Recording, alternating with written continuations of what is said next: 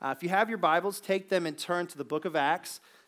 Uh, I'll be reading, and I, I read every week uh, when we preach out of the English Standard Version. So if you have a Bible app and you want to be with the same one, or if you have several different Bibles at home uh, and you want to be reading out of the same translation that I do, it's the ESV. And it's not because I think it's superior to other translations. Most modern translations are very good. Uh, they have different methods of interpretation, but we won't bore you with that right now. But just for the ease of reading along, if you want to be reading out of the same translation as me, it's the ESV. Um, the book of Acts is uh, about the continued work of Jesus Christ. Uh, it's about how his kingdom is spreading throughout the entire world by the power of the Holy Spirit and the bold witness of his church. It is the continuation of the story that Luke recorded in his, his gospel. Luke, who wrote the Gospel of Luke, also is the author of Acts, and it is really one volume concerning the life and the work and the ministry of Jesus Christ. The Gospels talk about Jesus' earthly ministry up to his death and resurrection, and then the book of Acts picks up with the story and shows how it continues on. I think the book of Acts will challenge us and I encouraged you, uh, well, just through Facebook. So if you're not on Facebook, uh, you didn't, you didn't get this. I both encouraged and challenged you to read the book of Acts um, in one sitting, cover to cover, if you will, and to generally pick up that practice for your Bible reading. Uh, it's good, of course, to study and you know get in on what is this one verse, what does this one word even mean, and pulling out your commentaries. That's all. That's all good and that's that's appropriate. But the other end of that is also appropriate, and I think it's seldom done. You just need to read the whole thing at once if you can. Books of the Bible, that is.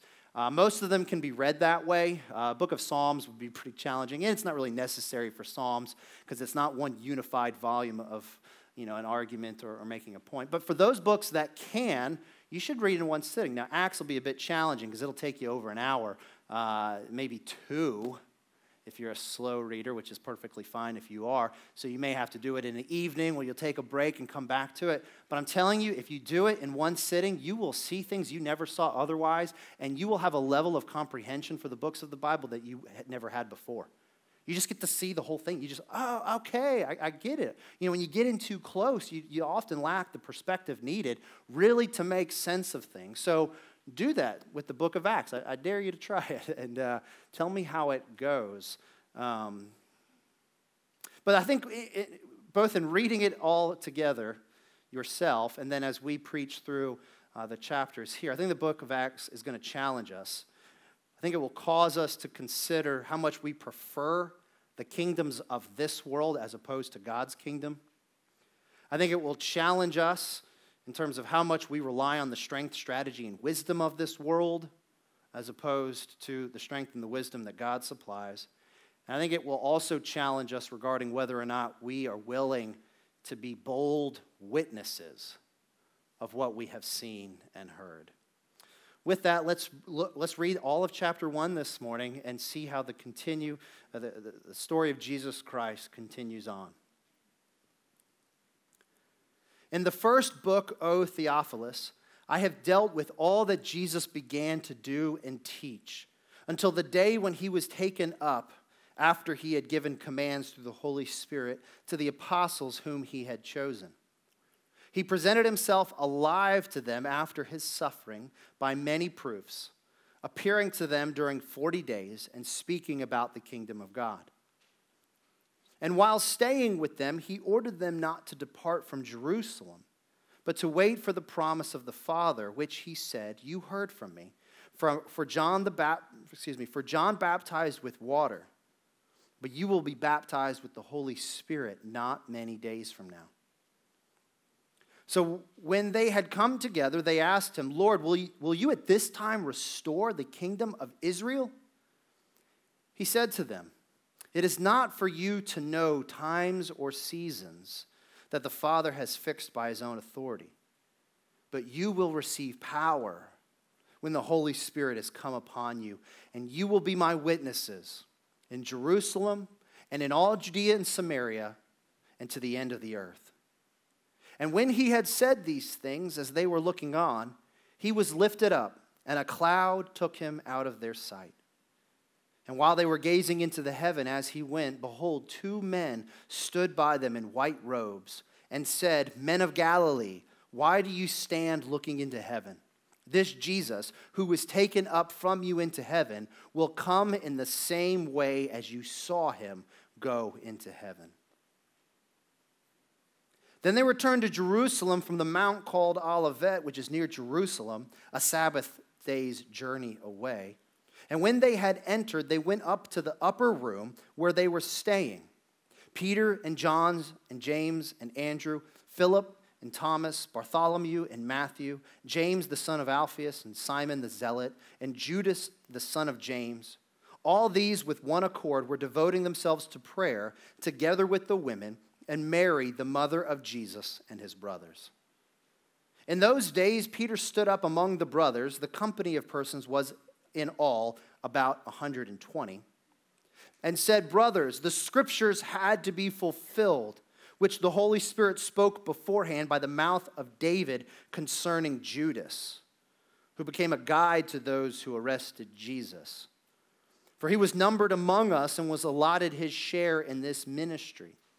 Now, this man, Judas that is, acquired a field with the reward of his wickedness and falling headlong, he burst open in the middle, and all his bowels gushed out.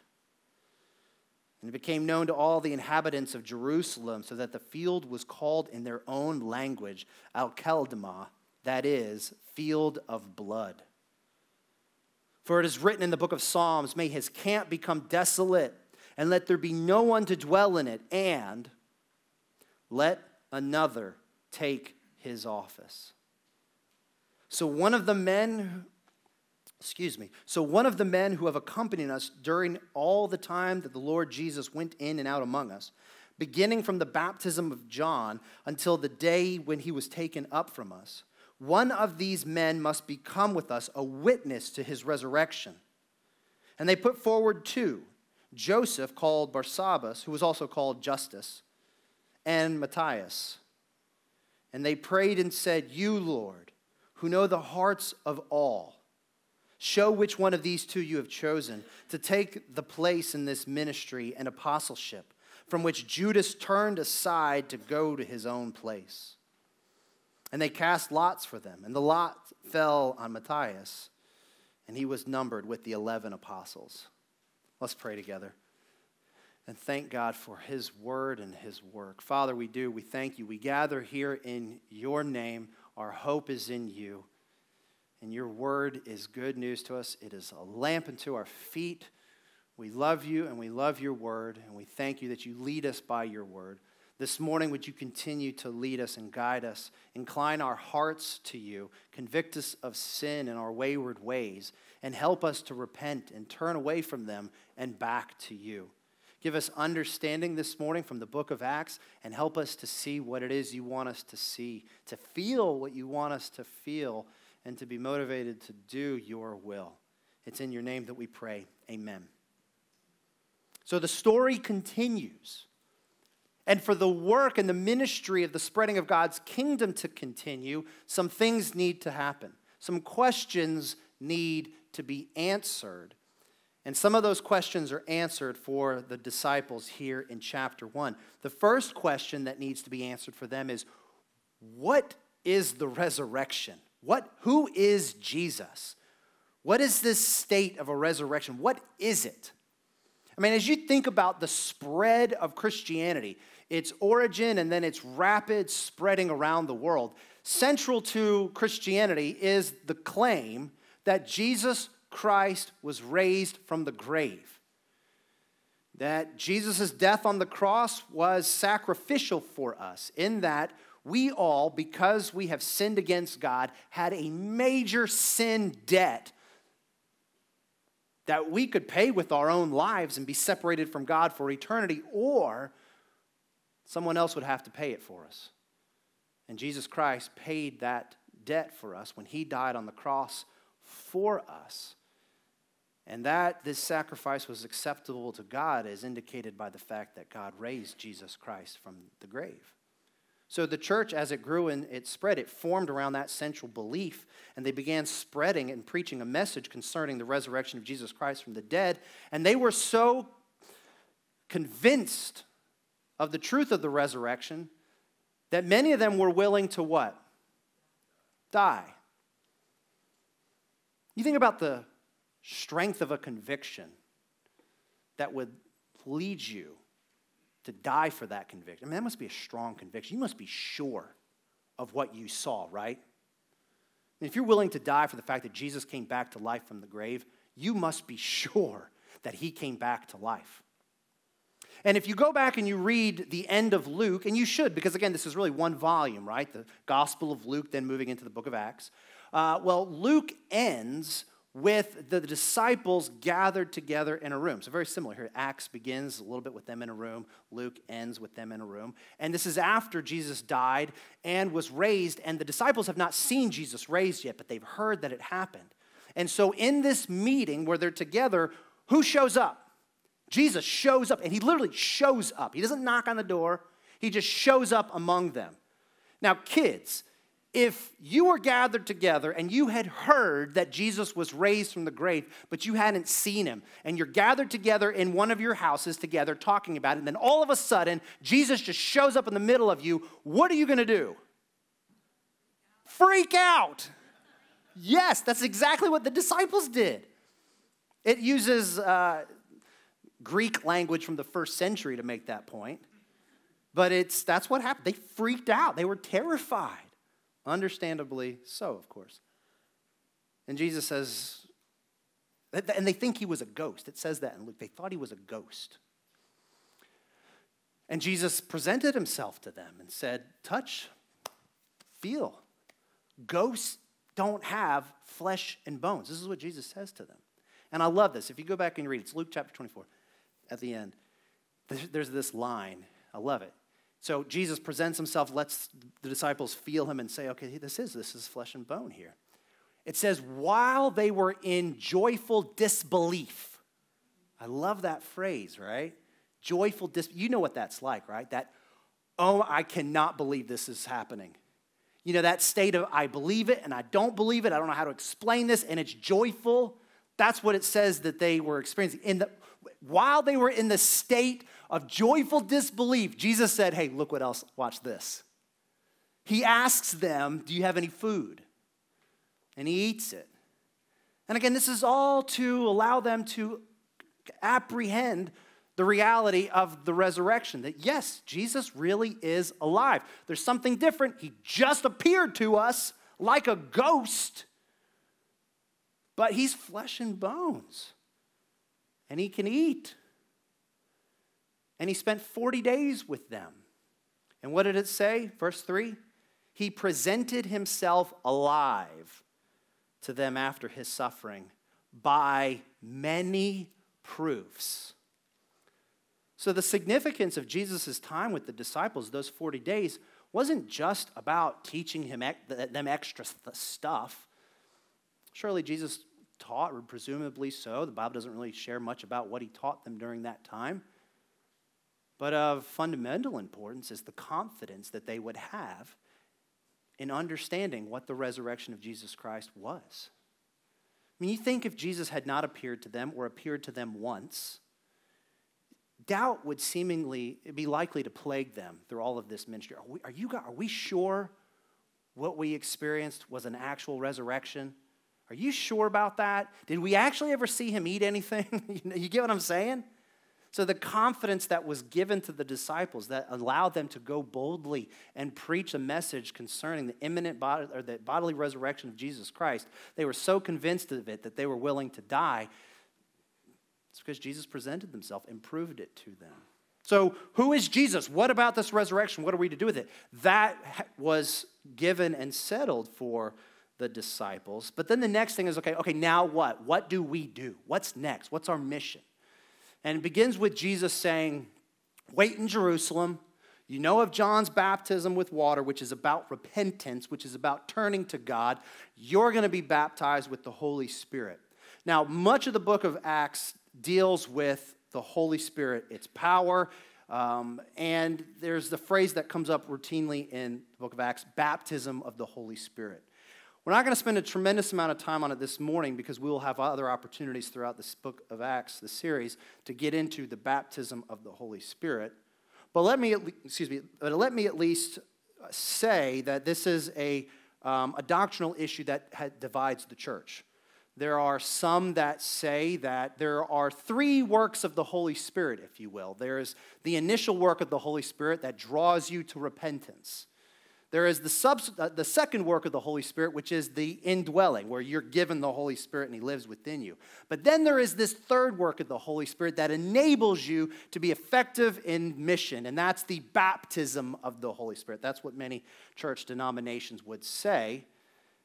And it's understanding, uh, understandable why they get that. You read the book of Acts and you see this special outpouring of God's Spirit upon his believers beginning in Pentecost. And then throughout the book of Acts, you see this thing called the baptism of the Holy Spirit, where uh, people speak in tongues, different languages. And it's a very miraculous sign and display of God's power.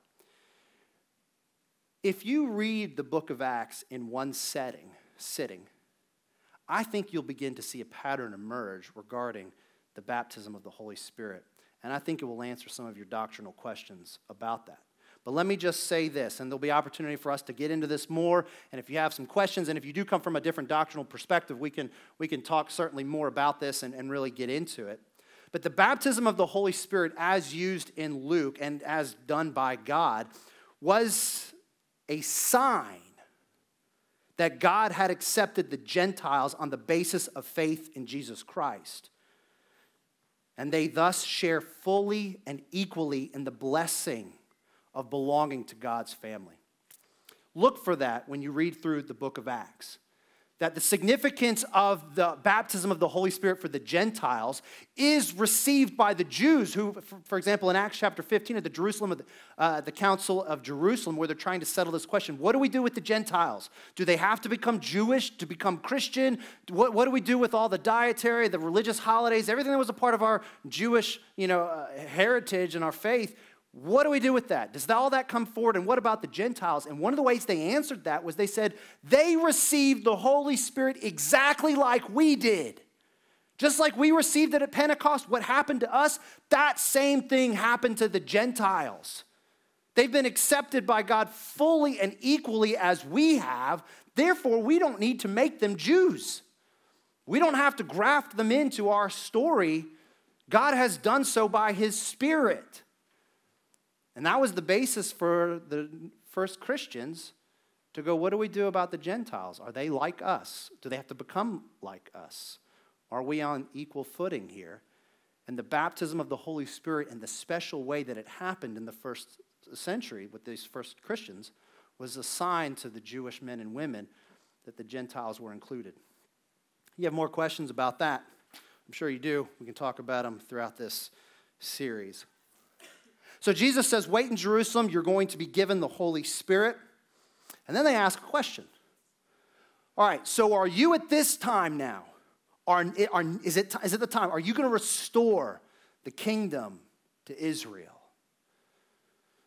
For those of you that were here at Crosspoint when we went through the book of Mark, one of the expectations for Jewish men and women concerning the Messiah was that when the Messiah came, he would do what?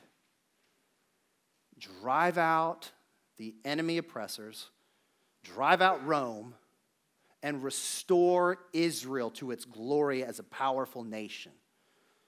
And all the nations would be blessed, but there would be a coming to Israel as the center of the world, if you will, where God and his people were.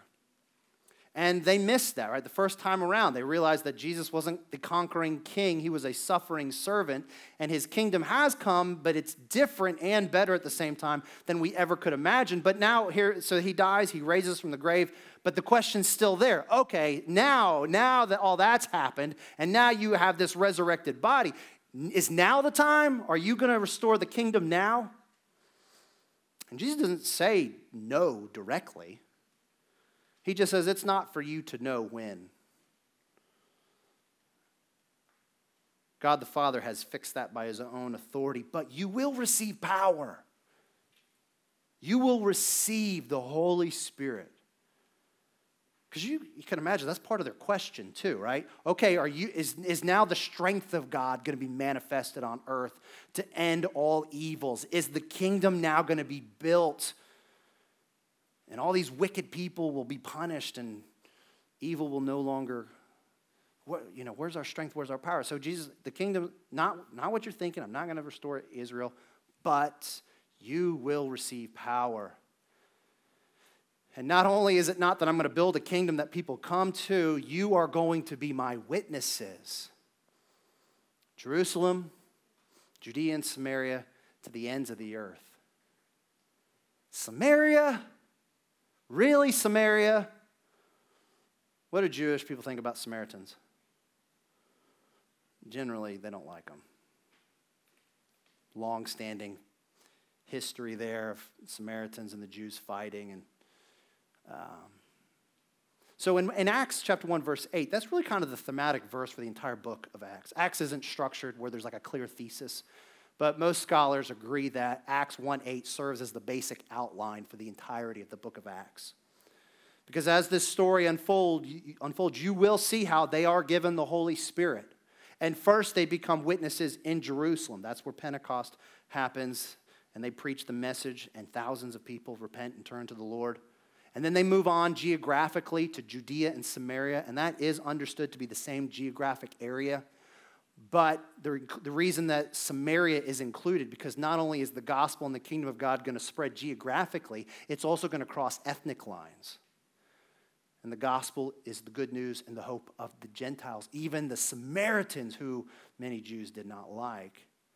And that's the book of Acts. The beginning up till about chapter 8, you see it in Jerusalem. Then, about 9 through 11, you see Judea and Samaria. And then, towards the end of the book of Acts, you see the gospel going all the way to Rome, to Caesar himself. Rome kind of representing the metaphorical ends of the earth. And even the way the book of Acts ends, you see how the gospel is not even going to stop there. It's going to keep, it's going to keep going. The last thing that we see in terms of this moving on, okay, so what do we do with Jesus? What do we do with the kingdom of God and our mission? We see how these things are being answered, right? And they're getting direction on this. The third thing that they must move on from may be the most difficult one. I, I don't know, but Luke spends over half of this chapter talking about who? Judas. And I think for me, the story of Judas had been the footnote, in a sense, to the story of Jesus Christ. I mean, yes, he betrayed Jesus, but the story of Jesus' betrayal ends in victory and the defeat of death and sin, and he raises from the grave. And so I, I don't know. For me, the story of Judas, I, I don't know, just kind of a footnote thing. But Judas was a friend to the disciples. He was a partner in ministry. He shared in the ministry. They trusted him with the money. Presumably, they loved Judas, had many good days with Judas, suffered with Judas, laughed with Judas, broke bread with Judas. And he betrayed them all. All of them. Not just Jesus, all of them. And then not only did he betray them, remember, this is a friend, okay? He killed himself in a public and gruesome way. He hung himself, but it obviously didn't, something broke, and he fell. And I mean, this is where the kids woke up, right? His guts spilled out. How do you move on from that? Imagine us. We're a little bit bigger than 120 people, but that's the size of this church here in Jerusalem, about 120 people. And maybe they weren't counting the kids, so maybe it's literally our size. Imagine if one of us, who we loved, one of our leaders, who we loved and worked with, trusted our money to. So let's imagine it's Jack Martin. Jack's not the only person that we trust our money to. But imagine they betray us in the worst sort of way. And now we're dealing with not only the loss that comes from betrayal, but he kills himself. How are we going to move on from that? Those of you that have experienced betrayal, how do you move on? But they must move on. Now, I've described a situation that the book of Acts does not really record, but I think it's right for us to assume that in moving on with Judas, it's not just a matter of formality. If we got to find, we had 12 before, we need to get 12 again. I mean, there's no, they could have moved on with 11. The Lord did not give him instructions. Well, it's not written that the Lord gave him instructions. You must have 12. Of course, there's significance in 12 with the 12 tribes of Israel and whatnot. But again, I don't think that this is just, I think it's right for us to consider how hard of a situation this would have been for them. So Peter stands up. So they're, they're meeting. They, Jesus ascends and uh, they're meeting and they're praying. And during this, Peter stands up and says, We got to replace Judas. We need somebody who's been a witness from the very beginning. So that was the qualifications. They must have been there at the beginning with John's baptism, where Jesus marked the beginning of Jesus' ministry and they need to have been with us to the resurrection. And we need to call them among us so that they can, like us, be a witness of all that we have seen and heard. And it's interesting, Peter quotes Psalms here. And you perhaps might have already noticed this, but in the New Testament, you'll notice that uh, the apostles, the, or the New Testament writers, often they'll take a little bit of liberty with the passages in the Old Testament that they're quoting. Have you ever done that? Have you ever read, like, where, uh, you know, like, for example, here in Psalms, and you go back and you read that passage in Psalms, like, wait a minute, the context isn't really the same here. And it doesn't seem to be saying what Peter is saying here, but that's just a kind of a side note. Yes, they, the New Testament writers and the apostles assumed a kind of authority and liberty when applying things out of the Old Testament. Um, and, anyways, but here Peter takes this passage in Psalm and he applies it to the situation of Judas, first beginning with may his camp become desolate and let there be no one to dwell in it. That's kind of the reference to the, the field and what happened and all that kind of stuff. But then, and I love the way my Bible has this structure just from a, a typography standpoint, that you have, in my Bible, it has the, the may his camp become desolate. Then on the next line down, it has the, just the word and. And then it has this line all by itself. Let another take his office. I think that is remarkably significant in light of betrayal. What is one of the hardest things to do if you've been betrayed? Trust. To let another take that office, take that place in your life again. It's the hardest thing to move on, right? In fact, you likely go to great lengths to protect yourself from ever being betrayed again, which likely means not letting somebody back in to that role or that position or that level of trust that you gave this other. I think this is remarkably profound. So, how did they move on? They trusted in the Lord. It's not, it's not insignificant to me that we read this in verse 24 that they prayed and said, You, Lord, who know the hearts of all, show us which one of these two you have chosen to take place in this ministry. Yeah, when you've been betrayed and you're thinking about letting somebody back into that role, you're going to go, How can I ever trust this person again? How can I ever trust somebody in this situation again? And maybe you can't at first, but you can trust in the Lord. You can trust in His sovereignty and His goodness, and trust the fact that though you may not know what's in that person's heart, the Lord does. And you can trust Him and you can act, ask Him to act on your behalf for your good and His glory. And you can do so with the confidence that comes from that. So, in conclusion, this morning, I'm excited about unpacking the rest of the book of Acts. And as the story continues, we see that how Jesus supplies the proof, the power, and the perseverance needed to follow him and make disciples of all the nations. I love that in the beginning of Acts, we see how Jesus proved to his disciples that he was alive. One of the things I love about Christianity is that it is a come and see, put us to the test kind of religion. It's not a don't look behind the curtain kind of thing, if you've watched The Wizard of Oz, right? Now, Christianity is certainly about having faith.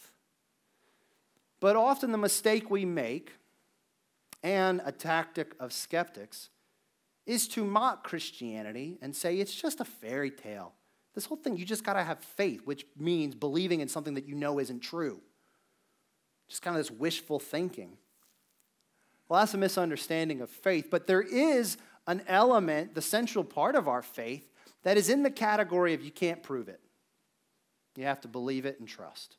And here's what it is at the center of the gospel is the claim that your sins will be forgiven by God because of the death and the resurrection of Jesus Christ. Can God prove that to you? Prove in the, the sense of 100% certainty. That's not, that's not the kind of thing that can be proved. It can be believed because you trust God. But how do you know that He's going to forgive you your sins? What empirical test could you be shown that would go, oh, okay, I see, now I believe? No, no. You just have to believe God or not that He will forgive you of His sins. But here's the question why should you believe Him? You should believe Him because He said He was going to die and raise, be raised from the grave, and He was. Why, why should the first followers of Jesus Christ believe this message? They were given proofs, not of the claim that your sins are going to be forgiven, but many other proofs that would give them the confidence that Jesus is trustworthy and I can believe him. I can place my faith in him. He says he will forgive me of my sins. Why should I believe him? Well, first, he said he would be killed and raised from the grave. He did. He said we would be given the Holy Spirit, and we were.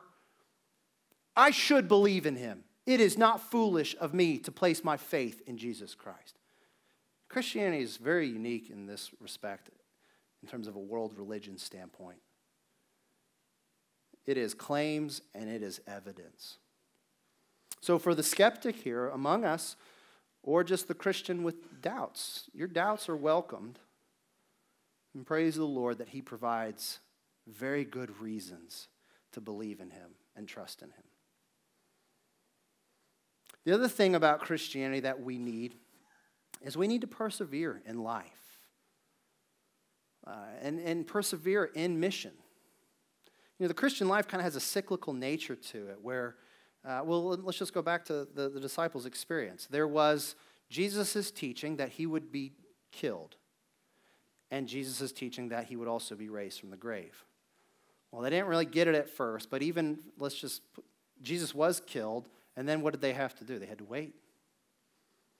And then he was raised from the grave, and then they got to see.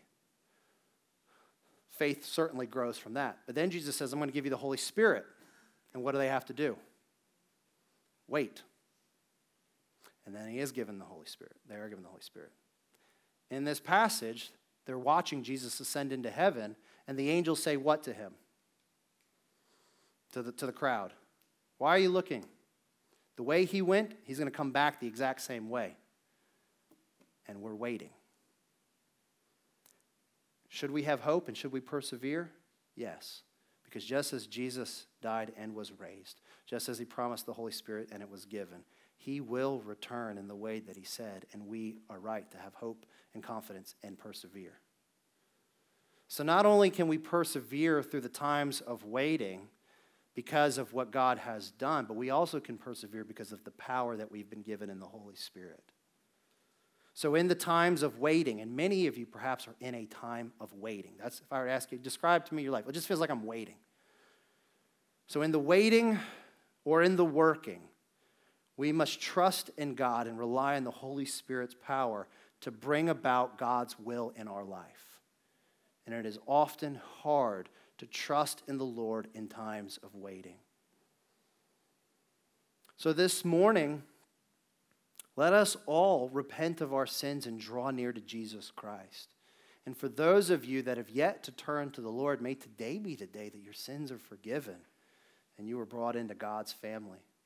Perhaps you've been working tirelessly under your own strength to make yourself good. And maybe today is the day where you stop trying to create a righteousness for your own, but you turn to the Lord and receive the free gift of salvation, and then enjoy belonging to God's family and receiving the gift of the Holy Spirit. And perhaps some of you need the encouragement this morning to continue to wait or perhaps to move on in light of betrayal or hardship. And may the grace and the comfort of God be sufficient for you. And may He empower you by His Spirit also to trust Him. Though you may not be able to trust people, you can trust in the Lord, for He is good and He knows all things. Amen. Josiah, would you come?